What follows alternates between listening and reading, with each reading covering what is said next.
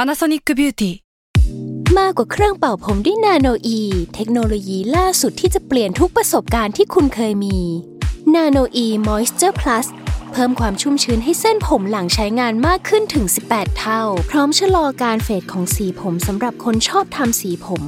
ดูแลความชุ่มชื้นทั้งเส้นผม หนังศีรษะและผิวคุณ Panasonic NA0J มีเทคโนโลยีนาโนอีที่ care only you This episode is brought to you by Shopify. Whether you're selling a little or a lot, Shopify helps you do your thing, however you cha-ching. From the launch your online shop stage, all the way to the we just hit a million orders stage. No matter what stage you're in, Shopify's there to help you grow. Sign up for a $1 per month trial period at shopify.com slash special offer, all lowercase. That's shopify.com slash special offer. แซลมอนพอดแคสต์มันสดอร่อย ทฤษฎีสมคบคิดเรื่องลึกลับ สัตว์ประหลาดฆาตกรรม ความลี้ลับที่หาสาเหตุไม่ได้ เรื่องเล่าจากเคสจริงที่น่ากลัวกว่าฟิกชั่น สวัสดีครับ ผมยศมันประพงศ์ ผมธัญวัฒน์อิพุดม นี่คือรายการ Untitled Case สวัสดีครับ สวัสดีครับ ยินดีต้อนรับเข้าสู่รายการ Untitled Case เอพิโซดที่ 16โอเควันนี้วันนี้เรามาอยู่กันในธีมเรื่องอะไรดีพี่ทัน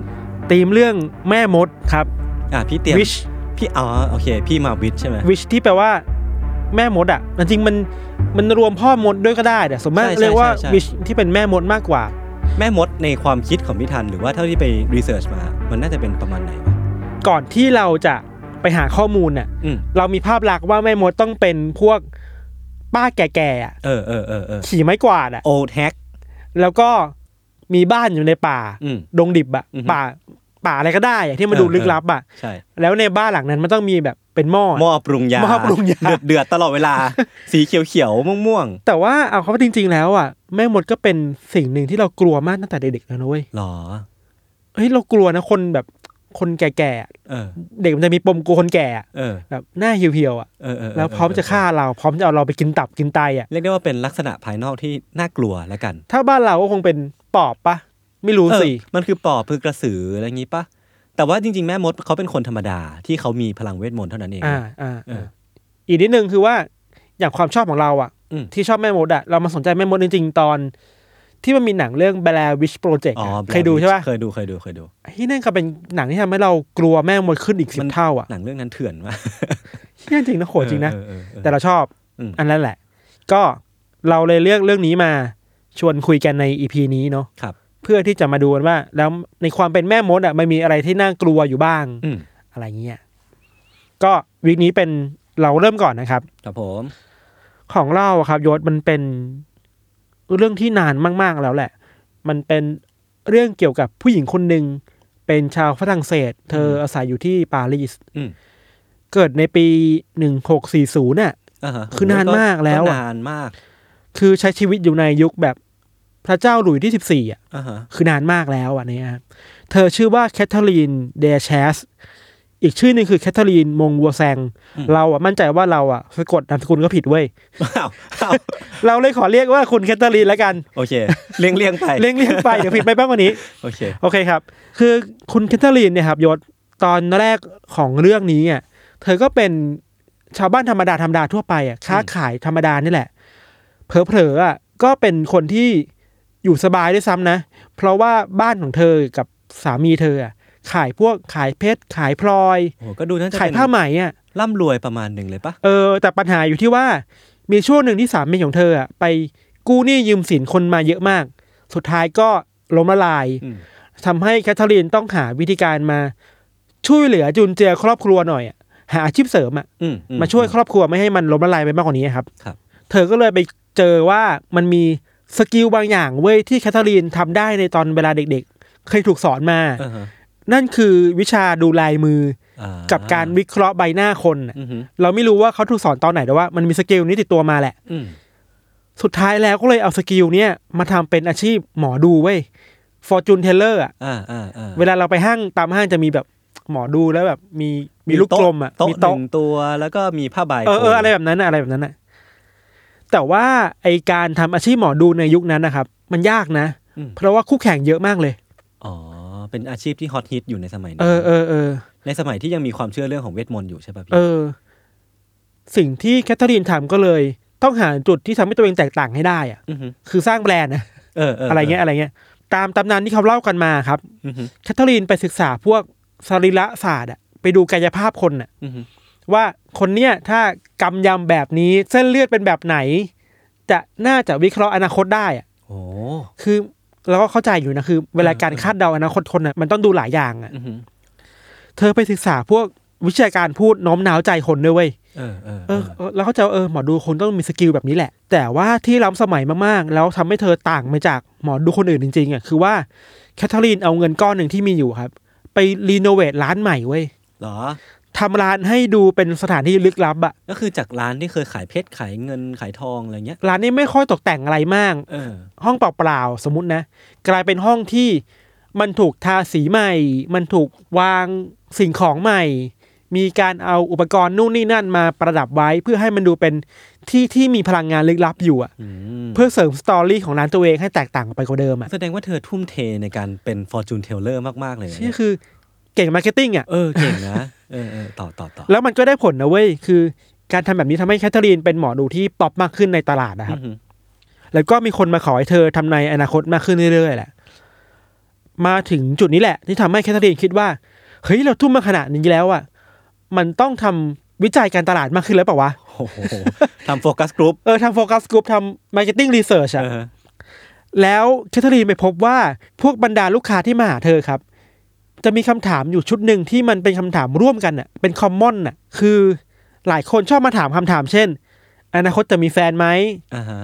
เมื่อไหร่จะได้แต่งงาน อ่าฮะ จะทำยังไงดีให้คนให้คนนี้มารักเราอะไรเงี้ย อือฮึ คือมันเป็นเพนพอยต์ของคนปารีสในยุคนั้นน่ะ จ อืม ริงๆก็ยุคนี้ก็เป็นนะ ใช่จุดนี้ก็ยังเป็นอยู่ โอเคครับ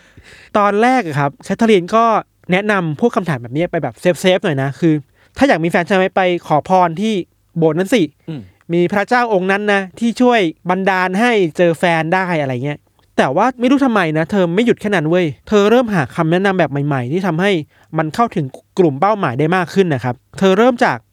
ขายของอะ่ะเป็นพวกเครื่องรางอะ่ะพวกอุปกรณ์ที่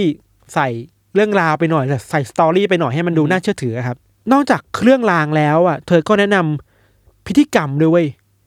ตรงนี้แหละเริ่มแปลกๆแล้วคือว่า เธอแนะนำว่าถ้าลูกค้าอยากได้สิ่งที่ต้องการจริงๆอ่ะต้องมาทำพิธีกรรมตามที่เธอแนะนำ อืม ปัญหาอยู่นี้แหละคือ ในพิธีกรรมของแคทเธอรีนเนี่ยแม่งประหลาดมากครับ มันมีสิ่งของแปลกๆเยอะมากเลยอ่ะ เช่น กระดูกคางคกอ่ะ เออคังคกมีกระดูกด้วยเหรอ ไม่รู้ว่าแต่เธอบอกว่ามันมี เอ นะ อน่าจะมีแหละ ซากแมลงวัน อือหือ เลือดคนน่ะแล้วก็พวกเท่ากระดูกของศพที่ไปขุดมา เอามาโปรยใส่หม้อดินเอามาโปรยใส่สิ่งของอ่ะ า เพื่อให้มันขลังอะ่ะ ถ้าเทียบเป็นยุคสมัยนี้คงเป็นพวกแบบ หมอยา หมอยาที่แบบเสกของได้อะไรเงี้ยครับ มีหนำซ้ำนะเว้ย เธอยังไปสุดมากๆ ด้วยการที่ขายยา ไม่ ไม่ใช่ ใช่ยาบ้านะมันคือ ขายยาที่เธอทำเองใช่ไหม ใช่ขายยาพิษอะ่ะ หรอ เพราะว่ามันมีคนมาขอเธอว่า เกลียดสามีตัวเองมากเลยทำไง อ่าฮะ ดีอะ่ะ เออ เธอไม่ก็ฮาร์ดคอร์มากคือว่าเอายาพิษนี้ไปสิ โอ้โห ไปให้สามีเธอกินสิ ซึ่งผิดกฎหมายนะเนี่ย เราว่าก็ผิดแหละ เออ ในทางกลับกันอ่ะ เธอเองก็ขายพวก ยาที่ไปเสริมสมรรถภาพทางเพศอ่ะ อือหือ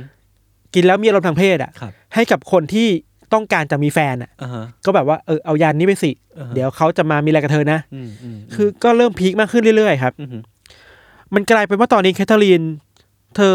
ถลำลึกเนาะ อืม จากแค่ขายเพื่อประทังชีวิตกลายเป็นขายเรื่องที่มันน่ากลัวแล้วก็เริ่มผิดกฎหมายมากขึ้นเรื่อยๆครับ ค่ะ เราคิดว่าสิ่งหลังจากนี้แหละ ที่ทำให้ความน่ากลัวมันเกิดขึ้นได้มากกว่าเดิมอีก คือว่า ในวันหนึ่งไม่รู้เธอคิดอะไรครับแคทเธอรีนเลือกที่จะทำพิธีบูชาศาสตร์มืดขึ้นมาเว้ย ก็คือจากการที่ที่ผ่านมาเธอก็แค่ อ่ะรับปรึกษาปัญหาหมอดูทั่วไป อืมอืมอืม หรือว่าก็แค่การปรุงยา อืม ทีเนี้ยเธอถลำลึกเข้าไปถึงศาสตร์มืดเลยใช่ไหม ใช่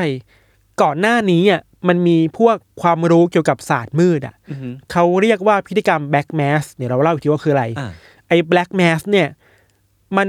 แพร่หลายในระดับหนึ่งในยุโรปอยู่แล้วอะครับมันเป็นมันเป็นพิธีกรรมมุมกลับของศาสนาคริสต์อ่ะ อือหือ คือชาวคริสต์อาจจะทำพิธีกรรมเพื่อบูชาพระเจ้า บูชาพระผู้เป็นเจ้า แต่อันเนี่ย เพื่อบูชาซาตาน บูชาปีศาจแทนนะฮะ ในพิธีกรรมแบ็กแมสที่แคทเธอรีนทำอะครับยศ มันจะเป็นห้องห้องหนึ่งนะ อ่าฮะ ส่วนใหญ่ลูกค้าของเธอเป็นผู้หญิง ครับ ผู้หญิงคนนั้นที่เป็นลูกค้าจะต้องถอดเสื้อออกทั้งหมดเลย อืม เปลือยกายอะ อืม แล้วนอนบนนอนบนเตียงอ่ะแท่นพิธีที่จัดไว้เอาไว้ให้ครับ อ่าฮะ ในสภาพที่เปลือยเปล่าเนาะแล้วหลังจากนั้นน่ะแคทเธอรีนหรือว่าผู้ประกอบพิธีกรรมอ่ะจะไปหยิบทารกมาคนหนึ่งอ่ะยังมีชีวิตอยู่นะ ไปหยิบมาแล้วก็มาถือไว้ตรงกลางแท่นพิธีที่มีผู้หญิงนอนอยู่อ่ะ หลังจากนั้นแคทเธอรีนหรือว่าผู้ประกอบพิธีกรรมก็จะเอามีดอ่ะไปแทงทารกเว้ยเพื่อให้เลือดอ่ะ เลือดจากทารก เออ ไหลลงที่ท้องหรือที่ตัวคนผู้หญิงคนนั้นน่ะ เออเพื่ออะไรอ่ะ เพื่อบูชาปีศาจ โโห คือถ้าคุณอยากได้พรจากปีศาจ อ่าฮะ คุณก็ต้องบูชาปีศาจอะ เออ และพิธีกรรมนี้คือพิธีกรรมที่เอาเอาเลือดคนไปสังเวย เอาชีวิตคนไปสังเวย อืม เพื่อให้ปีศาจทำตามที่เราอยากได้อะ อ่าเหมือนหาของตอบแทนให้ปีศาจเนี้ย เออประมาณนั้นนะครับคือมันต้องมีการให้อะไรบางอย่างกับปีศาจไปนั่นคือชีวิตของเด็กทารกคนหนึ่งอะ ม เธอทำพิธีกรรมไอ้เรียกที่เรียกว่า black mass นี่หลายครั้งมาก ๆ อ่ะ เพราะว่าเราเข้าใจว่าในยุคสมัยนั้นน่ะมันมีการบอกกันปากต่อปากอ่ะ เอ้ย เธอไป เธอไป ทำพิธีกรรมคนนี้ พิธีกร สิ รมมนต์ดำกับคนนี้สิ เออ จะได้นะ จะได้แฟนนะ จะได้สามีนะ จะได้แต่งงานนะ มันมีเรื่องเล่าที่เราไม่รู้ว่ามันจริงแค่ไหนครับ คือว่าในบางหลักฐานเขาบอกว่า เธอฆ่าเด็กไปเยอะมากอ่ะ อือฮึ จนทำให้เธอต้องสร้างเตาเผาศพอ่ะไว้ที่หน้าบ้านตัวเองเลยเว้ย เพื่อทำลายหลักฐานเนี้ยเหรอ เออแล้วก็ขุดหลุมหน้าบ้านน่ะ เพื่อเอาศพอะไปใส่เก็บไว้อะเยอะมาก เธอไปหาศพไปหาเด็กมาจากไหนเยอะแยะวะพี่ เนี่ยเรากำลังจะเล่าต่อเว้ย อะไร มันมีเน็ตเวิร์กของเครือข่ายหมอดูอยู่อะในปารีสอะแล้วแคทเธอรีนเป็นศูนย์กลางของหมอดูในปารีสในกลุ่มหนึ่งอะเป็นกลุ่มลับอะกลุ่มสายมืดอะเธอมีคอนเนคชั่นกับพวกคนในสุสานอะ อ่า คนตามโรงที่เขาผู้หญิงจะไปคลอดลูกอะโรงพยาบาลอะ อือฮึ เราไม่รู้ว่าในสมัยนั้นเรียกว่าอะไรอะแต่ว่า รู้จักคนเหล่านี้เยอะมากอะพวก อืม พวกหมอตามบ้านน่ะที่ อ่า แบบจะไปดูแลเวลาใครคลอดลูก แคทเธอรีนก็รู้จัก เออ คนที่อยู่ในสุสานแคทเธอรีนก็รู้จักคือ อ่ามี มีเครือข่ายคนเยอะมากอ่ะ เออฮะ สร้างคอนเนคชันไว้เพื่อเข้าถึงทารกเหล่านั้นน่ะ อืม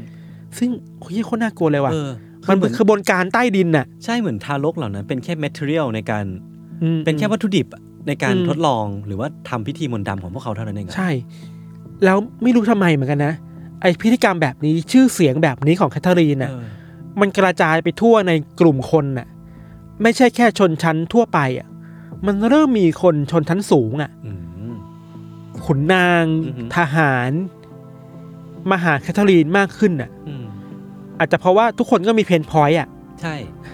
มีเพนพอยร่วมกัน เออเออ ความรักความ เออเอออิ อิจฉา ความ ความไม่สมหวังแล้วกัน ความไม่สมหวังอะไร เออ ทุกอย่างแล้วก็ก็เขาคิดว่าการบูชาปีศาจก็เป็นทางเลือกหนึ่งที่จะทำให้สิ่งเหล่านั้นมันสมจริงได้อะไรเงี้ย อ่า พอมันมีลูกค้ามากขึ้นเรื่อยๆครับ สุดท้ายแล้วแคทเธอรีนก็เลยกลายเป็นฟอร์จูนเทเลอร์ที่มีอิทธิพลมากๆในปารีสอ่ะ อืมอืม ไปไหนทุกคนจะรู้จัก อืม คนนี้ขึ้นชื่อนะ เออ ในเรื่องศาสตร์มืดอะไรเงี้ยจากคนที่ยังยากจนน่ะ อืม เกือบจะล้มละลาย อืม กลายเป็นแม่หมอที่มีชื่อเสียง แล้วก็ ร่ำรวย สามารถหยุดได้แบบสบายๆแล้วอ่ะกลับมาอยู่ในเลเวลที่แบบสูงแล้วอะไรเงี้ยครับ อย่างที่เราบอกว่าลูกค้ามันมีเยอะมากอะพอมาถึงปีหนึ่งหกหกเจ็ดนะครับ ครับ มันมีลูกค้าคนหนึ่งที่ไฮโปรไฟล์มาก ๆ เลยเว้ย อ่าฮะ คนเนี้ยชื่อว่ามาดามมงเตสปอง เธอเป็นคนที่ทำงานใกล้ชิดกับพระเจ้าหลุยที่สิบสี่อ่ะ โห ระดับ จะมาหาแคทเธอรีน เอออะระดับกษัตริย์เลยนะ ความต้องการของมาดามคนเนี้ยคือเธออยากเข้าร่วมพิธีแบ็กแมสเว้ย อือหือ เหตุผลก็คือว่า เธออยากทำให้พระเจ้าหลุยที่สิบสี่อะมารักเธอให้ได้อ่ะ อ่าอ่า คือแบบแม่งยกระดับเลเวลไปอีกเลเวลหนึ่งแล้วอ่ะ อันนี้คือแบบจุดประสงค์ทางการเมืองที่แบบระดับพระเจ้าระดับกษัตริย์อ่ะ เออเอออยากให้กษัตริย์มาหลงรักอ่ะ โอ้โห แล้วแคทเธอรีนก็ตอบตอบตกลงเว้ยก็ทำพิธีกรรมแบล็กแมสให้ อืม แล้วในปีเดียวกันนั่นเองอ่ะพระเจ้าหลุยที่สิบสี่อ่ะก็แต่งตั้งให้มาดามคนเนี้ย เออ เป็นสนมอย่างเป็นทางการอ่ะ เฮ้ย เราไม่รู้ว่ามันบังเอิญหรือเปล่า เออ หรือว่าพิธีกรรมมันได้ผลหรือเปล่า อ่าฮะ แต่ผลลัพธ์คือว่าสุดท้ายแล้วพระเจ้าหลุยก็ยอมรับในตัวเธออ่ะ เออ สุดท้ายมันคือสิ่งที่เธอต้องการอะ เออ สุดท้ายเธอก็ได้ในสิ่งที่ต้องการ เออเออเออแล้วหลังจากนั้นนะครับ เวลาที่มาดามคนนี้มีปัญหาอะไรกับพระเจ้าหลุยอะทะเลาะอะไรกันมา ก็จะมาหาที่แคทเธอรีนตลอดเลยเว้ยแบบ อือหือ มีปัญหานี้ทำพิธีกรรมให้หน่อย กลายเป็นหมอดูแบบกุนซือเคียงข้างกายอ่ะ เออ คือเป็นคนรักษาทุกอย่างได้อะไรเงี้ยครับ แต่ว่าความสัมพันธ์ระหว่างมาดามคนนี้กับพระเจ้าหลุยอ่ะ ก็ไม่ค่อยดีเท่าไหร่อ่ะ อือฮึ เราไม่รู้ว่าเพราะอะไรนะแต่ว่าไม่ค่อยดี พอมาในปีหนึ่งหกเจ็ดเจ็ดนะครับ คือสิบปีหลังจากที่ทำพิธีกรรมแบ็กแมสให้กับมาดามอะ และและคุณแคทเธอรีนก็ยังเป็นที่ปรึกษาอย่างต่อเนื่อง ใช่ ไหม อยู่อย่างต่อเนื่องเป็นคนข้างกายไปเลยอะไรเงี้ย อ่า ครับ มาดามคนเนี้ยก็ยื่นคำขู่ หลังจากที่ทะเลาะกับพระเจ้าหลุยอะว่า ถ้าพระเจ้าหลุยจะทิ้งเธอเมื่อไหร่อ่ะ เธอจะย้อนกลับมาฆ่าพระองค์เว้ยแล้วเธอคิดจริง ๆ อ่ะ มาดามไปคุยกับแคทเธอรีนว่าจะรอบฆ่าพระเจ้าหลุยยังไงดีอ่ะ โอ้จากที่เคยถามว่าจะทำยังไงให้พระเจ้าหลุยส์ รัก รัก กลายเป็นว่าจะฆ่าพระเจ้าหลุยส์ยังไง เออคือ อารมณ์คนเนาะ เออ ความรู้สึกคนมันพลุ่งพล่านอ่ะ เปลี่ยนแปลงเนาะ สุดท้ายแล้วแคทเธอรีนก็เอาด้วยอะ อืม มาวางแผนกันว่าจะฆ่ายังไงดีอะครับ ไอเดียที่เกิดขึ้นจากแคทเธอรีนคือว่า เธอจะใช้ใบดีกา อือฮึ คือสมัยก่อนมันจะมีพิธีที่ชาวบ้านจะยื่นใบดีกาคำร้องทุกข์ให้กับ อ่าก ษัตริย์ ครับ ได้อ่านนะครับ เธอเอาใบดีกานั้นนะมาอาบยาพิษอะ อื้อหือ แล้วก็ตั้งใจว่าจะเอาไปยื่นให้กับพระเจ้าหลุย อืม ถ้าพระเจ้าหลุยได้อ่านหรือว่าได้ซึมยาพิษนั้นเข้าไปอะก็จะเสียชีวิต อืม แต่โชคดีว่าในวันที่แคทเธอรีนเอาไว้เนี่ยจะไปให้พระเจ้าหลุยอะพระเจ้าหลุยไม่รับเว้ย อ้าว คือไม่รับกับมืออะ อ่าฮะ แต่ไม่รู้ว่าใครรับแทนนะ อาจจะซวยไปแทนอะไรเงี้ย แต่ก็ไม่ได้เกิดขึ้นอ่ะ พระเจ้าหลุยส์ก็เลยรอดจากการรอบสังหารครั้งนั้นได้ครับ ครับ เวลาผ่านไปสักพักหนึ่งครับ สังคมฝรั่งเศสในตอนนั้นน่ะมันก็เริ่ม เริ่มพูดถึงเรื่องการรอบฆ่าคนมากขึ้นน่ะ อ่าฮะ แล้วเหตุการณ์หนึ่งก็คือว่า อันนี้ไม่เกี่ยวกันนะ แต่ว่ามันเป็นหมุดหมายสำคัญคือว่า มันมีญาติคนสนิทของพระเจ้าหลุยส์ที่ถูกรอบฆ่าด้วยยาพิษเหมือนกัน อืม พวกทหารพวกขุนนางก็เลยแบบเอาบาเนสแล้วอ่ะ อ่าต้องเริ่มต้องเริ่มมีมาตรการ ควบคุมป้องกัน เออ ไม่ให้คนในวังถูกรอบฆ่าแบบนี้อีกครับ ครับ ขณะเดียวกันน่ะ พวกชาวบ้านที่คนทั่วไปอ่ะ ก็เริ่มลือกันแล้วอ่ะ อือฮึ เริ่มกลัวกันแล้วว่า เชื่อแม่งทารกแม่งหายไปทุกวันเลยว่ะ อ่า หายไปแบบทุกวันจริง ๆ อ่ะ อ่าฮะอ่าฮะ บางคนคือคลอดแล้วอ่ะ ไม่ถึงชั่วโมงอ่ะ แม่งตื่นมาอีกทีคือ ลูกหายไปแล้ว น่า อ่ะ สงสารมากเลยนะ เออ แล้วทุกคนก็ลือกันว่า คนที่ทำเนี่ยแม่งคือแม่มดเว้ย เออ แม่มดที่เอาลูกของพวกเธออะ ไปประกอบพิธี ไปประกอบพิธีเพื่อบูชาปีศาจ เออ หลังจากนั้นนะครับ พวกแม่มดหรือว่าพวกหมอดูต่างๆอ่ะก็เริ่มถูกกวาดล้างมากขึ้นน่ะ อย่างที่เราบอกคือทั้งตัวขุนนางเอง ทหารเอง ชาวบ้านเองคือ มันน่าจะกลัวในเรื่องเดียวกันหรือเปล่านะ คือมันมีใครบางคนมีขบวนการอะไรที่มันพยายามจะรอบฆ่าคนหรือว่าไปรอบเอาขโมยเด็กมาอะไรเงี้ยครับ พวกเน็ตเวิร์กของแคทเธอรีนเนี่ยก็ถูกจับไปเรื่อยๆเรื่อยๆเรื่อยๆเว้ยสุดท้ายแล้วก็มีบางคนที่สาวไส้ไปถึงแคทเธอรีนจนได้อะ อ่าฮะ ว่าเนี่ยคือตัวการนี่คือคนสั่ง แล้วแคทเธอรีนก็เลยถูกจับในปีหนึ่งหกเจ็ดเก้าครับ ครับ ไอเหตุการณ์เนี่ยทำให้พวกขุนนางฝรั่งเศสในปารีสอะครับเขาตื่นตกใจมากเลยคือ ไม่รู้มาก่อนว่า ในเมืองเราอ่ะแม่งมีขบวนการแบบนี้อยู่อ่ะ เออเออเออ อ อย่าง ถ้าสมมติเป็นบ้านเราอ่ะกรุงเทพแบบเนี้ยประเทศไทยอ่ะถ้าอยู่ดีๆมีคนมาแฉว่าเนี่ยไม่งมีขบวนการลักพาตัวเด็กทารกเพื่อไปฆ่าอยู่อ่ะ คนนี้ร่วมกับคนนี้คนนี้ร่วมกับคนนี้แทร็กแบ็กไปเรื่อย เออมั ๆกลายเป็นวงโคจรที่ใหญ่มาก ไม่ได้ทำคนเดียวอะทำเอกันอ เป็นขบวนการแล้วไม่ใช่แค่หมอดูอะ ๆอือฮึ หมอพยาบาล คนเลี้ยงสัตว์ คือแม่งอยู่ในขบวนการนี้หมดเลยอะ อืม อย่างที่เราบอกไปครับว่าสุดท้ายแล้วแค่เธอเดียวก็ถูกจับ อือฮึ เธอถูกจับในฐานะเป็นซีเรียลคิลเลอร์เว้ย หรอ เพราะว่าเป็นคนฆ่าเด็กในพิธีไง อ๋อ แล้วในวันที่เธอถูกไต่สวนนะครับ เธอถูกกล่าวหาจากหลักฐานนะ ว่าแคทเธอรีนเป็นคนที่ฆ่าเด็กทารกไปมากกว่าหนึ่งพันคนน่ะ หูยหนึ่ง เป็นพันคนน่ะ โคตรเยอะ โหซาดา เออ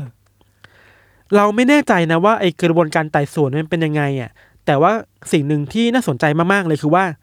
ในระหว่างที่เธอถูกจับตัวแคทเธอรีนไม่ได้ถูกทรมานเหมือนคนที่ถูกกล่าวหาว่าเป็นแม่มด เออ คนอื่นเลยเว้ย ไม่ได้ถูกแบบล่าแม่มดอย่างที่เรา ไม่ได้ถูก ภาพจำ บีบเค้นข้อมูลขนาดนั้นน่ะ เหตุผลก็คือว่า เพราะว่าพวกขุนนางในวังอ่ะไปสั่งให้ทหารห้ามทรมานแคทเธอรีนเว้ย เอ้าทำไมอ่ะ เขากลัวว่าถ้าแคทเธอรีนถูกทรมานไปเรื่อยๆแล้วเธอจะคายชื่อลูกค้าออกมา ซึ่งลูกค้าคือคนในวังเท่านั้นเลยอ่ะ เออ ขุนนางเท่านั้นเลยอ่ะ โหยเชี่ยนี่เกมการเมือง แม่งคือสองขบวนการนี่มันปะทะกันอ่ะ เออเออเออ ใต้ดินนคือแคทเธอรีนใช่ไหมพวกขุนนางพวกอีลีดอ่ะก็แบบมาบลัฟกันอีกทีอ่ะ จะจัดการก็จัดการไปแต่ว่าห้ามเธอเผยชื่อลูกค้าออกมา ห้ามสาวใช้ชื่อลูกค้าออกมาอะไรเงี้ย เออเออเออเออเออ มีบางเรื่องเล่าที่บอกได้ว่า มีการให้สินบนด้วยอะว่า อือฮึ เราจะไม่ให้แคทเธอรีนตายนะ อือฮึ แต่เธออยู่ในคุกตลอดไป แต่ห้ามบอกชื่อเด็ดขาดว่า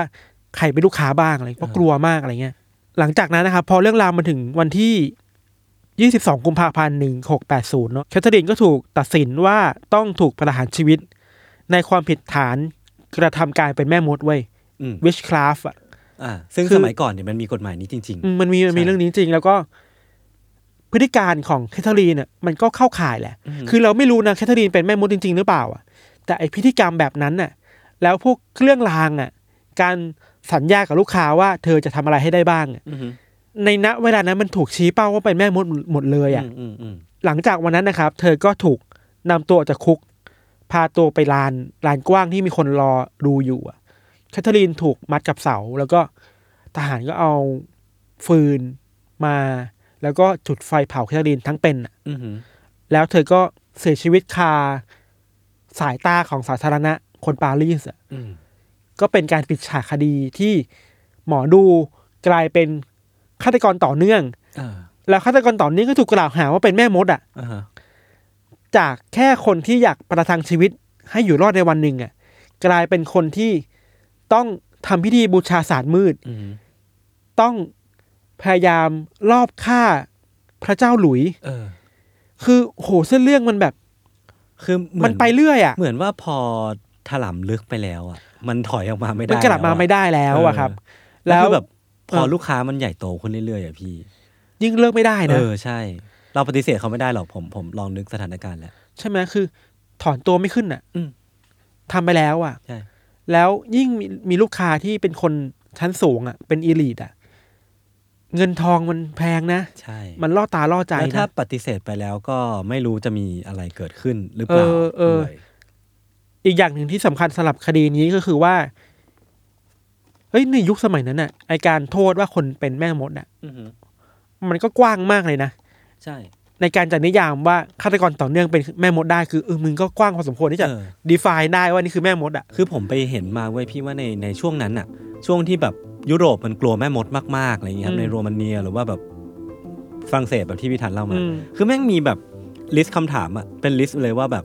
ถ้าถ้าคนที่คุณสงสัยว่าเป็นแม่มดอะมีข้อมูลตรงตามลิสต์ลิสต์ลิสต์เนี้ยถือว่าเป็นแม่มดสามารถฆ่าได้เลย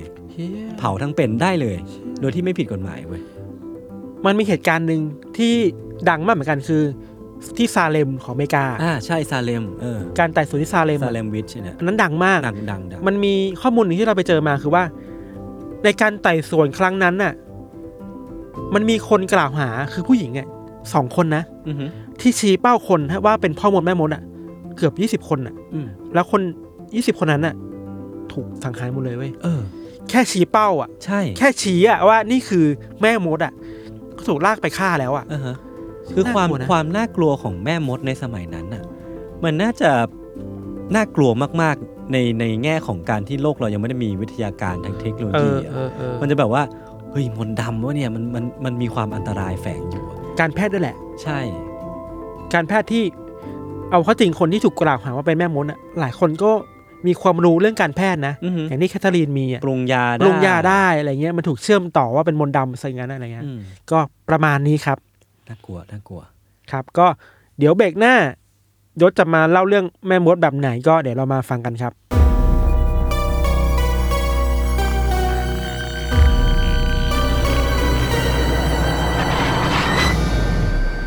โอเคครับ กลับมาสู่ ครับ เบร ผ ก ม ที่สอง ครับ คือที่มาของเวทมนต์แม่มดเนี่ย า คือผมก็ได้ไปทำรีเสิร์ชมาคร่าวๆเนาะแบบคร่าวมากๆ คือเท่าที่รู้อ่ะคือแม่มดอ่ะหรือว่าพ่อมด หรือว่าคนที่มีเวทมนต์อ่ะ อืม ที่ถูกจัดว่าเป็นแม่มดอ่ะคือจะเป็นกลุ่มคนที่นับถือคนละศาสนากับ คริส คริส เหรอ ต์ใช่ คือพวกเขาไม่ได้นับถือคริสต์เว้ยคือพวกเขานับถือศาสนาที่มีต้นตอมาชื่อว่าแบบเพียแกนิซึมอะไรอย่างเงี้ยครับ คุ้นๆอยู่เหมือนเคยได้ยิน คือมันเป็นลัทธิหรือเป็นศาสนาที่มีความเชื่อเรื่องพระเจ้าเหมือนกันแหละ อ่า แต่ว่าเป็นพระเจ้าคนละองค์กับ อ่า จีซัสนะเนาะ อ่าอ่า แล้วก็ปีศาจเนี่ยก็จะไม่ใช่ซาตาน เพราะฉะนั้น เวลาคนกล่าวหาว่าแม่มดอ่ะบูชาซาตาน ซึ่ง เป็นเรื่องไม่จริง ไม่ใช่ ใช่ เพราะว่าพวกเขาบูชาปีศาจก็จริงนะ แต่ว่าคนละตัวกัน เดวิลไม่เท่ากับซาตาน ใช่ ถูกปะ ใช่ใช่ โอเค ใช่ แล้วก็อย่างที่พี่ทันได้เล่าไปเลยเว้ยพี่คือ สมัยก่อนการล่าแม่มดแม่งเถื่อนมากอ่ะ อืม คือใครที่ถูกจัดว่าเป็นแม่มดอ่ะคือเท่ากับ free to kill อ่ะ เออ คือแบบ คือถ้าถูกแปะป้ายไม่อไหร่เนี่ย จบ แน่มีใบสั่งว่าต้องถูกฆ่าแน่นอ ใช่ นอะไรเงี้ย และไอ้ที่น่ากลัวกว่าการสั่งฆ่าพี่มันคืออ ม การแปะป้ายเว้ย ใช่ คือการที่ผู้หญิงคนหนึ่งอ่ะมีสเตตัสในสังคมที่สูงกว่าคนอื่นอ่ะ อืม คราวเนี้ยเขาก็โดนสงสัยว่าเป็นแม่มดแล้วนะในช่วงนั้น อื น่ะ มอืมอืมเคยเคยได้ยิน เออ คำนี้บ้านนี้ คือเหมือนว่าถ้าสมมุติว่าเป็นองค์กรอะไรสักอย่างที่มีผู้หญิงเป็นหัวหน้า อืม ถึงแม้เธอจะทำดีแค่ไหนก็ตามอ่ะคนก็จะเริ่มสงสัยแล้วว่า เธอใช้พลังอำนาจเวทมนต์ในการทำให้เธอไต่เต้าไปถึงขั้นนั้นได้หรือเปล่า มันคือความไม่พอใจที่ผู้หญิงบางคนได้ เออ เป็นใหญ่ ใช่ แล้วต้องฉุดเธอลงมาให้ได้ เออ แล้วคำว่าแม่มดนี่แหละเป็นอาวุธ ใช่ อย่างนี้ปะ ใช่ คือมันก็มีหลายคนเหมือนกันที่เอาเรื่องแม่มดอะไปผูกพันเข้ากับเรื่องของเฟมินิซึมอะไรเงี้ยครับ อืมอืม ซึ่งผมว่าก็พอเป็นไปได้นะ ว่าแบบเออทำไมเราถึงต้องจัดผู้หญิงว่าเป็นแม่มดด้วยวะ อืม มันก็มันก็เป็นเรื่องที่คลาบแคลงใจเหมือนกัน ครับ คือทีเนี้ยพอมาถึงยุคปัจจุบันนะพี่ ผมก็สงสัยว่าแม่มดอะมันยังมีอยู่ไหม เออ ก็เลยไปลองรีเสิร์ชดู ก็เลยไปค้นพบว่าเนี่ยในยุคปัจจุบันเนี่ยมันยังคงมีกลุ่มคนที่เรียกตัวเองว่าเป็นแม่มดอยู่เว้ย เป็นวิช เออเป็นวิชก็คือเป็นกลุ่มคนที่ฝึกฝนเวทมนต์อย่างจริงจัง อ่า ก็แบบ ขี่ไม่กวาดไหม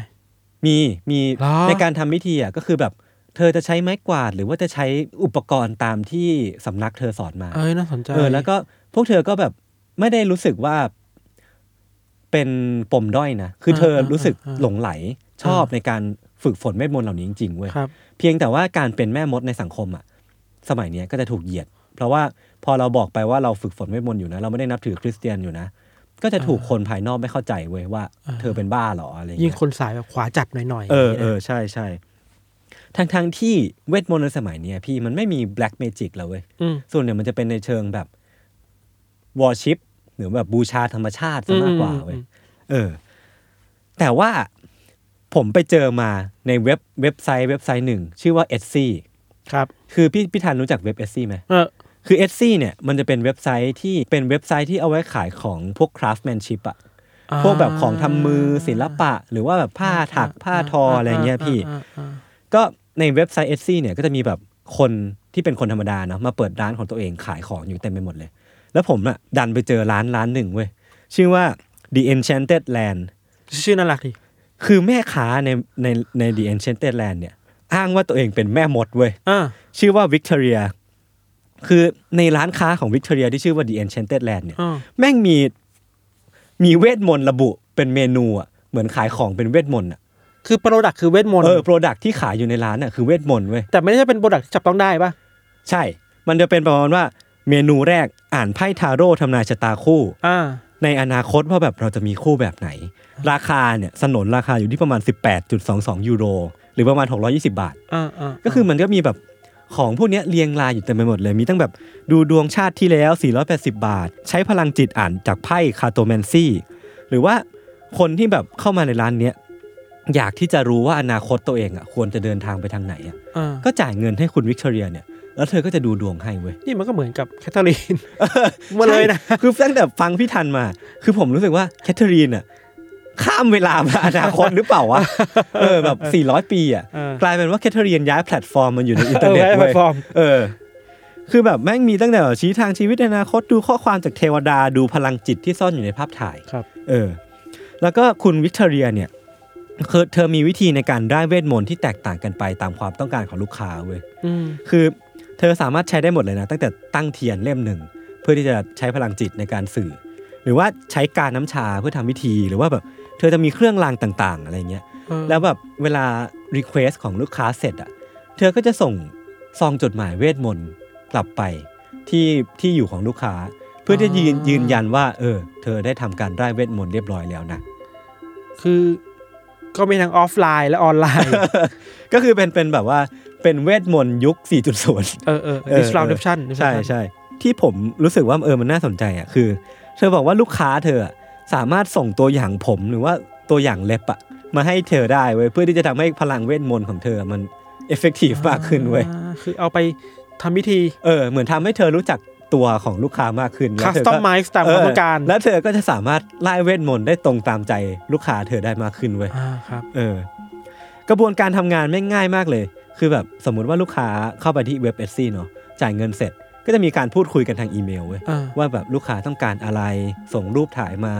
อยากให้คนนี้มาหลงรัก ก็จะส่งรูปไปให้คุณวิกตอเรียดู คือหลังจากที่ลูกค้าบอกความต้องการว่าเธอพวกเขาต้องการอะไรเป็นพิเศษแล้วอะ อืม มันก็จะมีการยืนยันว่าคุณวิกตอเรียจะทำการไร้มนต์แล้วนะ แล้วพอพอพอมีอีเมลยืนยันกลับมาพี่ คุณวิกตอเรียก็จะแบบบอกได้ว่าเวทมนต์เนี้ยมันจะเริ่มส่งผลตอนไหนวันไหน เวลาเมื่อไหร่เว้ย มีโค้ด เออ โค้ดโค้ดเวลามาให้ ใช่คือเหมือนเหมือน เ ยิงยิงคาล endar ไปอะว่าเอ้ยตอนนี้เอฟเวทมนต์จะเริ่มเอฟเฟกตีฟแล้วนะ นี่ย เออ เฮ้ยน่า เออ สนใจ เออ ใช่ บางคนก็ขอแบบคัสตอมเว้ยก็คือแบบส่งรีเควสต์มาในอีเมลเลยอะว่าแบบขอให้ตัวเองสูงขึ้นได้ไหม อ่า เปลี่ยนสีตาได้ไหม ตอนนี้สีตาเป็นสีดำอยู่อยากได้เป็นสีฟ้าจังเลย บางคนน่ะ ขอให้ตัวเองอวัยวะเพศใหญ่ขึ้นเว้ย เออ ซึ่งรีเควสเหล่านี้วิกตอเรียบอกว่ามันเป็นคำขอที่เป็นไปไม่ได้ เธอก็จะมีขีดจำกัดของเวทมนต์ที่เธอทำได้อยู่ มีขอบเขตที่ เออ ทำได้ ขอบ ไม่ เข ได้ ตที่ คือกูไม่สามารถทำให้มึงสูงขึ้นได้ เออเออเออ FYI FYI นะโทุกทีโทุกที แล้วคือแบบมันไม่ใช่แค่ร้านของคุณวิกตอเรียเว้ยในเอสซี่อ่ะ อ่า ในหมวด handmade หรือว่า everything else หรือว่า metaphysical หรือว่าเหนือธรรมชาติของ Etsy อ่ะ ครับ แม่งมีของลึกลับเกี่ยวกับเวทมนต์ขายอยู่เต็มไปหมดเลยเว้ย มีตั้งแต่แบบของต้องสาบ อ่า ที่แบบอย่างเช่นเป็นลูกตาของอะไรก็ไม่รู้อ่ะ มีวางขายอยู่ใน Etsy หรือว่าวัตถุที่มีวิญญาณอยู่อ่ะ คนก็จะบอกว่า spirit is in this vase อะไรเงี้ย ซื้อไปสิ ใครจะซื้อ วะ แล้วก็แบบอันนี้คือผมชอบมากเว้ย แม่งมีเวทมนต์แบบโหลด PDF อ่ะ เชี่ยโคตรดี ไม่ถึงว่าปลูกเสกมาจากต้นทางงี้เหรอ ไม่รู้แบบโหลดไปอ่ะโหลดมันเป็นไฟล์ PDF เลยเว้ยโหลดไปเสร็จปุ๊บเหมือนอาจจะมีแบบขั้นตอนเวททำไล่เวทมนต์อ่ะ คือผมอ่ะรู้สึกตื่นตาตื่นใจมากเวลาเขา เมื่อวานผมเข้าไปดูมาเว้ยแบบเชี่ยแม่งเปิดโลกมาก เดี๋ยวผมจะแปะลิงก์ไว้ในคอมเมนต์แล้วกันเนาะ เออครับ เออเออในเอซี่อ่ะมีอันหนึ่งที่ผมชอบที่สุดเลย มันเป็นชื่อว่า vampiric transformation ritual ให้โหลดไปใช้กันอ่ะ เปลี่ยนตัวเองเป็นแวม เปลี่ยน ไพ ตัว ร์เองเป็นแวมไพร์ แล้ว PDF ได้ไหม อันนี้ไม่แน่ ใจ ผมกดเข้าไปตามลิงก์อะแต่ปรากฏว่าลิงก์มันหายไปแล้ว แวมไพร์เอาไปแล้วหรือเปล่า เออ คือแบบ ครับ สมมติว่าเราทำตามริชวลนี้แล้วอะเราอาจจะกลายเป็นแวมไพร์จริงๆก็ได้นะเว้ย ถ้าพูดในแง่น่ากลัว อืม หมกมุ่นหน่อยคือว่าเฮ้ยคนทำสำเร็จแล้วอะ เออ มันอันตรายไง เออ เลยแบบเอ้ยเอาออกเถอะอะไรเงี้ยครับ ใช่ ก็คือแบบส่วนใหญ่แล้วมันก็จะเป็นแบบลักษณะที่คล้ายๆกับร้านของคุณวิกตอเรียเนี่ยแหละ ก็คือจ่ายเงินเพื่อแลกกับการไร้เวทมนต์ของเจ้าของ อืม ร้านค้าที่เป็น แลกเปลี่ยนกันเนาะ เออ ใช่ ก็คือแบบเอาเงินไปแล้วแม่มดที่เป็นเจ้าของร้านก็จะไล่เวทมนต์ให้คุณตามความต้องการ ครับ ข้อดีของการที่กลายมาเป็นการได้เวทมนต์แบบ 4.0 หรือว่าผ่านเว็บไซต์เนี่ย มันคือการลดความกดดันเว้ย ลดความเกรงของลูกค้าที่เวลามาขอคำปรึกษาคุณวิกตอเรียเนี่ย อ่า คือลูกค้าสามารถเป็นอน y นิมัสได้เว้ย สามารถเป็นใครก็ได้ เพราะฉะนั้นเขาไม่จำเป็นต้องกลัวว่าคุณวิกตอเรียจะเอาเรื่องราวของเขาไปแฉเว้ย เออ คือมันมันจะมีความแบบคนแปลกหน้าที่มาขอความช่วยเหลือ แล้วอย่างนี้อันนี้สงสัยเอง อือหือ ถ้าวิกตอเรียไม่ได้รู้จักลูกค้า อือหือ แล้วเธอเสกเวทมนต์ให้ลูกค้ายังไงวะ คือผมว่ามันจะต้องมีการบ่งบอกมีมีการอีเมลคุยกัน อ่า ว่าบอกรายละเอียดของคุณมาแล้ววิกตอเรียก็จะน่าจะบอกกลับไปว่าต้องการรู้รายละเอียดอะไรบ้าง อ๋อจะได้ถูก ใช่ เป้า ใช่ ซึ่งมีมันมีอีกวิธีหนึ่งคือการวิดีโอคอลเว้ย สกาย วิดีโอเออสกายหรือว่าอะไรก็ ตาม มันคือการวิดีโอคอลเพื่อที่จะดูดวงแบบเรียลไทม์อ่ะเออคือมันบียอนบียอนความเข้าใจผมไป นี่ ว้ย เราหน้าชวนเธอมาสัมภาษณ์ลงไอ้ ออ เคสนะครับ ที่ผมชอบเธอมากเลยเว้ยแบบ เออมันมันก็ดูเป็นอาชีพที่ อ๋อแล้วก็คือคุณวิกตอเรียเองอ่ะไม่เคยเคลมเลยนะว่าแบบเวทมนต์ของเธออะมันจะต้องสำเร็จร้อยเปอร์เซ็นต์คือส่วนใหญ่แล้วอะเธอเคลมว่ามันคือ 100% entertainment purpose อะไรเงี้ยแบบไม่จะ อ่า อย่าไปซีเรียสกับมันมาก อ่าอ่า แต่ว่าเธอก็ฝึกฝนเวทมนต์อย่างจริงจังเช่นกัน คือก็สกิลมาแล้ว ใช่คือเธอ ฝึกมาแล้ว เธอฝึกฝนมาแล้ว เออ สิ่งที่เหล่าแม่มดในออนไลน์อ่ะพี่ มันมีอีกหลายคนเนาะที่ไม่ใช่แค่วิกตอเรียคนเดียว คือสิ่งที่แม่เหล่าแม่มดในออนไลน์อ่ะสายดีอย่างวิกตอเรียหรือว่าหลาย ๆ คนน่ะ จะไม่ทำอย่างเด็ดขาดอ่ะคือการสาบคนเว้ย อืม คือสมมุติว่าลูกค้ามาเพื่อความต้องการที่จะสาบคนนู้นคนนี้หรือว่าสาบคนที่ไม่ทำให้เธอสมหวังอ่ะ คุณวิกตอเรียก็จะไม่ทำให้เว้ย เพราะเธอรู้สึกว่ามันเป็น black magic อะมันไม่ไม่ใช่สิ่งที่ควรทำในยุคสมัยนี้อะไรเงี้ยครับ แต่ว่าในเว็บเอซเองอ่ะไอ้ไม่ไม่ได้มีแค่แม่มดสายดีอย่างคุณวิกตอเรียอย่างเดียว ก็จะมีแว่นพวกพ่อมดแม่มดสายมืดด้วย อ่าอ่าอ่า ที่ว่าสามารถได้เวทมนต์ extreme black magic ได้อะคือเธอเขาตั้งชื่อไว้อย่างนี้เลยนะ extreme black magic เอาไว้สาบแช่งขั้นรุนแรงอ่ะ พวกสายมืด เออพวกสายมืดเลย หรือว่าแบบสาบแปลงกายให้คนกลายเป็นกบกลายเป็นไก่อะไรเงี้ย เออ ซึ่งสามารถซื้อได้ในราคาตั้งแต่ 100 บาทจนถึงเกือบ 20,000 บาท ผมคิดว่ามันคือความรุนแรงของเวทมนต์เว้ย ยิ่งจ่ายเยอะเวทมนต์นี่ยิ่งรุนแรง ยิ่งการันตีความน่ากลัวความ เออ เข้มข้นของ ใช่ เวทมนต์ เออ คือวิกตอเรียเนี่ยเขาให้สัมภาษณ์ไว้ในไวส์เว้ย บอกว่าลิสต์เวทมนต์ของเธอที่เธอมีในหน้าไซต์ของเธอ อ่า แม่งคล้ายๆกับลิสต์ท็อป 10 books ของ Amazon มากๆ เลยเว้ย Amazon ที่เป็นเซลฟ์เฮล book อะ อ่าาา คือคนที่มาปรึกษาเธอหรือว่าคนที่อ่านหนังสือเซลฟ์เ l ลอ่ะมันคือคนที่อยากดีขึ้นเว้ย า มันคือคนที่อยากปรับปรุงตัวให้ดีขึ้น อยากมีชีวิตที่ดีขึ้นทั้งนั้นเลยเว้ย อ่า เพราะฉะนั้นคนเหล่านี้ก็จะมีคอมมอนที่ต่างกัน เพียงแต่ว่าคนกลุ่มนั้นเขาจะไปซื้อหนังสือหรือว่า มาเลือกขอให้วิกตอเรียไล่เวทมนต์ให้แค่นั้นเอง ปมเดียวกัน ใช่ เพนพอยต์เหมือนกัน ใช่ใช่ นี่มันก็เหมือนแคทเธอรีนอีกแล้วนะ ใช่ คือลูกค้าก็มีปมแบบ อยากมีความรัก อยากแต่งงาน อยาก เ เป็นคนที่ดีขึ้น ใช่ อะไรเงี้ย คือเหมือนคุณแคทเธอรีนเป๊ะเลยเว้ยคือส่วนใหญ่ลูกค้าของคุณวิกตอเรียเนี่ยก็จะเป็นผู้หญิงเหมือนกันเว้ยแล้วก็จะมาขอเรื่องความรัก ออ เช่นกัน แปลว่า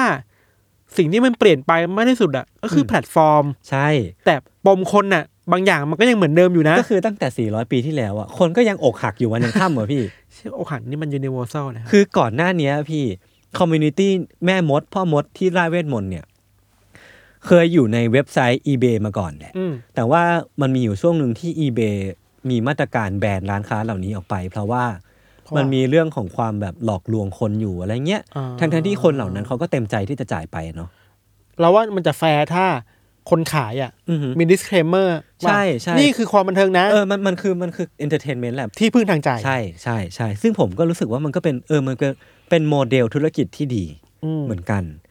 ก็คือพอย้ายมาอยู่ที่เอซีเนี่ยก็แบบเริ่มเป็นคอมมูนิตี้ที่เติบโตขึ้นเรื่อยๆเว้ย ครับ อือหือคือผมชอบความหลากหลายของเวทมนต์ในเอซีมากเลยนะ มันมีตั้งแต่แบบเวทมนต์ย้ายสสารอะเทเลคินเนซิสอะ ไอ้เหี้ย เออสมมติว่า หรือว่าแบบยกสิ่งของหรือว่าพี่ธันอยากวาร์ปไปที่ไหนอะก็จ่ายเงินไว้แล้วคุณก็วาร์ปไปได้เลย หรือว่า แล้วมี การ คนมารีวิวไหมยังไม่เห็นใช่ไหม ยังไม่เห็นยังไม่เห็น มีเวทมนต์ที่แบบส่งซักคุบัสก็คือแบบว่าปีศาจ อ่า ที่ทำให้คนหลงรักหรือว่าแบบเป็นเรื่องของอะไรสักอย่างอะเรื่องเรื่องการอารมณ์อะ ครับ ก็จะสามารถส่งซักคุบัสเนี่ยไปที่คนที่ชอบได้ อ่า เออ คือแบบแวรี o u s มากเลยเดี๋ยวผมเอารูปให้ดูพี่ทัน เนี่ยแม่งหน้าตามันจะเป็นประมาณนี้เว้ย นี่คือของเหรอ เออนี่คือหน้าตาของของเว้ยที่แบบ อ่า คุณสามารถซื้อได้ในเอซีเว้ย มันจะมีพวกสิ่งของเล็กๆน้อย ใช่อันนี้อันนี้คือนี่แวมไพร์ ๆอ่า how to be a vampire เนี่ยเนี่ยเนี่ยเออ เดี๋ยวยศคงแปะไว้ให้ ใช่ ในคอมเมนต์ ใช่ นะครับ อยากให้ทุกคนเข้าไปเยี่ยมชมกันดูนะ แบบว่ามันมันก็เป็นเรื่องที่สนุกดีคือคุณวิกตอเรียเนี่ย เธอบอกว่าตอนแรกที่เธอฝึกฝนเวทมนต์น่ะ มันทำให้เธอรู้สึกว่าแปลกแยกเนาะจากคน อืม อื่น เธอรู้สึกว่าเธอถูกกีดกันจากคนอื่น ทั้งนั้นที่เธอก็แค่ทำสิ่งที่ตัวเองชอบเว้ย อืม เออ แต่ว่าในสมัยเนี้ยพี่สำหรับมือใหม่ที่อยากฝึกเวทมนต์อ่ะ มันมีคอมมูนิตี้ มันมีเว็บไซต์ มันมีเว็บบอร์ดมากมายที่มีสอนวิธีการเป็นแม่มด หรือว่าการสอนวิธีทำพิธีกรรมทางเวทมนต์ต่างๆ ซึ่งคุณสามารถทำได้เงียบๆ โดยไม่ต้องเปิดเผยให้ใครรู้อะว่าคุณสนใจในศาสตร์นี้อยู่อะ อ่า มันทำให้แม่มดสมัยใหม่เกิดขึ้นอยู่เรื่อยๆเว้ย อ่าอ่า เอ เข้า อ ใจ ซึ่ง เข้าใจ ซึ่งก็เป็นสิ่งที่น่าสนใจ เราอาจจะคิดว่าแม่มดเป็นสิ่งที่หายไปนานแล้ว ตามการเวลา แต่จริงๆแล้วพวกเขายังอยู่ แค่พวกเขาเปลี่ยนแพลตฟอร์ม อืม หรือว่าเปลี่ยนวิธีการในการได้เวทมนต์ไปตามการเวลาเท่านั้นเอง เราคิดว่าตลาดใดที่ความต้องการมันยังอยู่อ่ะ ใช่ เพนพอยต์แบบนี้มันยังอยู่แล้วคน เออ คิดว่าไอช่องทางแบบกระแสหลัก อือฮึ มันตอบโจทย์ไม่ได้อะ อืม เขาก็ต้องตามหาทางเลือกอะ่ะ ใช่ แล้ววิชคราฟแบบนี้มันก็ช่วยได้ อือหือ ไม่ถึงช่วยจิตใจเขาได้อะ่ะ ใช่ ผลลัพธ์ยังไงไม่รู้อะ่ะ อะไรเงี้ย ตราบใดที่คนยังไม่สมหวังอยู่อะเขาก็จะหาทางเลือกไปเรื่อยๆแหละ ตราบใดที่ยังมีความรู้สึกอะ เออ่ ะยังอิจฉา เออเออ อ อยู่ เออ ยังเกลียดคนนี้อยู่อะ่ะ ใช่ใช่ใช่ มันคงหาทางเลือกกันมาทำเรื่อยๆแหละมั้ง อือฮึ อะไรเงี้ยครับ แล้วผมก็ไปเจออันนี้มาเว้ยพี่ คือพอผมอะอยากอยากรู้ว่าคอมมูนิตี้แม่มดในปัจจุบันเนี้ย อืม มันไปถึงไหนแล้วเว้ย ผมก็ไปเจอแมกกาซีนแมกกาซีนหนึ่งชื่อว่าสะบัด คือมันเป็นแมกกาซีนที่ทำมาเพื่อ สะบัดนี่มันชื่อเกี่ยวกับวงการนี้ป่ะเรา ใช่ ได้ยินชื่อบ่อยมากเกี่ยวกับ มัน แม่มดป่ะ มันเป็นแมกกาซีนที่ทำมาเพื่อเนื้อในเนี่ย มันจะเล่าว่าแบบวิธีพิธีกรรม หรือว่าวิธีร่ายเวทมนต์อ่ะ อ่ามี มีอะไรบ้างเว้ย เออ เออ จะเป็น ซึ่ง ป๊อปไปแล้วอ่ะ กลายเป็น pop pop culture ผมคิดว่า คนสมัยเนี้ย pop culture อะก็จะมีบางคนที่ประกาศตัวเองว่าเป็นแม่มดเหมือนกันนะ อืม เออผมก็รู้สึกว่าเทรนด์ในอนาคตอ่ะมันเริ่มที่จะน่าสนใจมากขึ้นว่า ทางเลือกคน เออ เราอาจจะเห็นคนที่ประกาศตัวเองว่าเป็นแม่มดมากขึ้นก็ได้ ครับ โอเค เรื่องที่ผมเตรียมมาวันนี้มีประมาณนี้ไว้ยพี่ เชี่ยคนเรามันมันหนีจากเรื่องพวกนี้ไม่ได้เลยเนาะ ใช่ สี่ร้อยปีอ่ะ เออ แล้วก่อนแคทเธอรีนเนี่ยเราคิดว่าก็มีอีกอ่ะ มีอีกแน่นอน สิ่งนี้มันเปลี่ยนไปอย่างที่เราบอกมันก็แค่แพลตฟอร์มปะนะ อือฮึ แล้วความต้องการมันไม่หายไปอะไรเงี้ย สิ่งที่อาจจะต้องมาคุยกันเรื่องแม่มดหน่อยคือว่า หลายคนเวลาพูดถึงแม่มด พ่อมด มันมองเป็นอคติซะเยอะอะ ใช่ มันมองไปในแง่ลบซะเยอะ แง่ลบว่า แ ไอ้นี่มันต้องการ บบมนต์ดำ มนต์ดำไอันนี้มันต้องฆ่าคนไอันนี้มันประกอบพิธีกรรมอะไรเงี้ย อืม มันมีหนังเรื่องหนึ่งชื่อ The Witch เคยดูปะนะ ไม่เคย ชื่อ The Witch ครับ แล้วก็สะกดว่า The Witch ตตามตัวเลยอะ อือหือ แต่ชอบเปลี่ยนตัว W เป็น V สองตัวอะไรเงี้ย เราแนะนำว่าให้ลองหากันดู อือฮึ สนุกดี มันพูดถึงเรื่องอันนี้แบบพูดแบบไม่สปอยแล้วกันนะ มันพูดถึงผู้หญิงคนหนึ่งในครอบครัวครอบครัวหนึ่งที่แบบถูกกล่าวหาว่าเป็นแม่มด แล้วก็เธอก็ต้องสตรั๊กเกิลกับสิ่งเหล่านี้อะไรเงี้ย มันก็สนุกดีแล้วก็ตอนจบก็สนุกดีอะไรเงี้ย แล้วเราคิดว่าในโลกยุคดิจิตอลน่ะ มันมีอะไรอย่างนี้เยอะมากเลยนะ ใช่ อย่างใน Facebook อ่ะ พอเรารู้ว่าโจทย์ของวีนี้มันคือเรื่อง แม่ แม่ ม ม ด ดอ่ะ แล้วก็ไปเสิร์ชว่าใน Facebook มันมีอะไร มันก็มีเยอะมากเลยนะ อือฮะ มีกลุ่มคนที่ บอกว่าตัวเองเป็นแม่มด ใช่ อ่ะ ใช่ นี่แหละคือสิ่งที่ผมผมไปเจอมาไว้ยผมรู้สึกว่า เออ มันเป็นคอมมูนิตี้ มันเป็นแบบว่าตราบใดที่เขายังไม่ได้ก้าวไก่ายคนอื่น หรือว่าทำให้คนอื่นเดือดร้อนนะ อืม ผมคิดว่ามันก็เป็นทางเลือกหนึ่งที่ ๆใช่ พวกเขาก็มีความสุขมีความสบายใจที่จะทำแล้วเราก็ไม่มีสิทธิ์อะไร ที่จะไปจัดเขา แล้วว่าตัวอย่างหนึ่งที่พูดแล้วเห็นภาพที่สุดนะครับ ในการสลายอคติกับแม่มดหน่อยคือว่า แม่มดมันก็มีทั้งสายแบบขาวและดำอ่ะ อืม ไม่รู้ยศเคยเล่นเกม Final Fantasy หรือเปล่าอ่ะ เคยเล่นบางภาค มันจะมีอาชีพหนึ่งคือ Black Maid กับ White อ๋ Maid อ อะ ใช่ แม่มดที่ตัว เออ ดำๆมันจะแบบทำเวทมนต์ที่แบบสายฟ้าฟาด เออเออเออ ทำร้ายคน พวกส่วนพวก White Maid จะแบบฮีลลิ่งอ่ะ อือฮึ เราคิดว่ายุคสมัยเนี้ย อือฮึ มนต์ดำอาจจะหายไปหน่อย อืม แต่แม่มดสายที่ฮีลลิ่งคนน่ะ ก็แต่กลับมา ก็จะบูมขึ้นบ้างนะ อืม เพราะว่าอันนี้เราพูดในฐานะ คนที่อยู่กับสื่อเนาะ ครับ คนสมัยนี้มิเลเนียลอ่ะ อืม เขาเจอกับพวกเรื่องปัญหาชีวิตเยอะมาก เขาเด มา ส ย เพรสกันแล้วอะ เอสเปรดอะแล้ว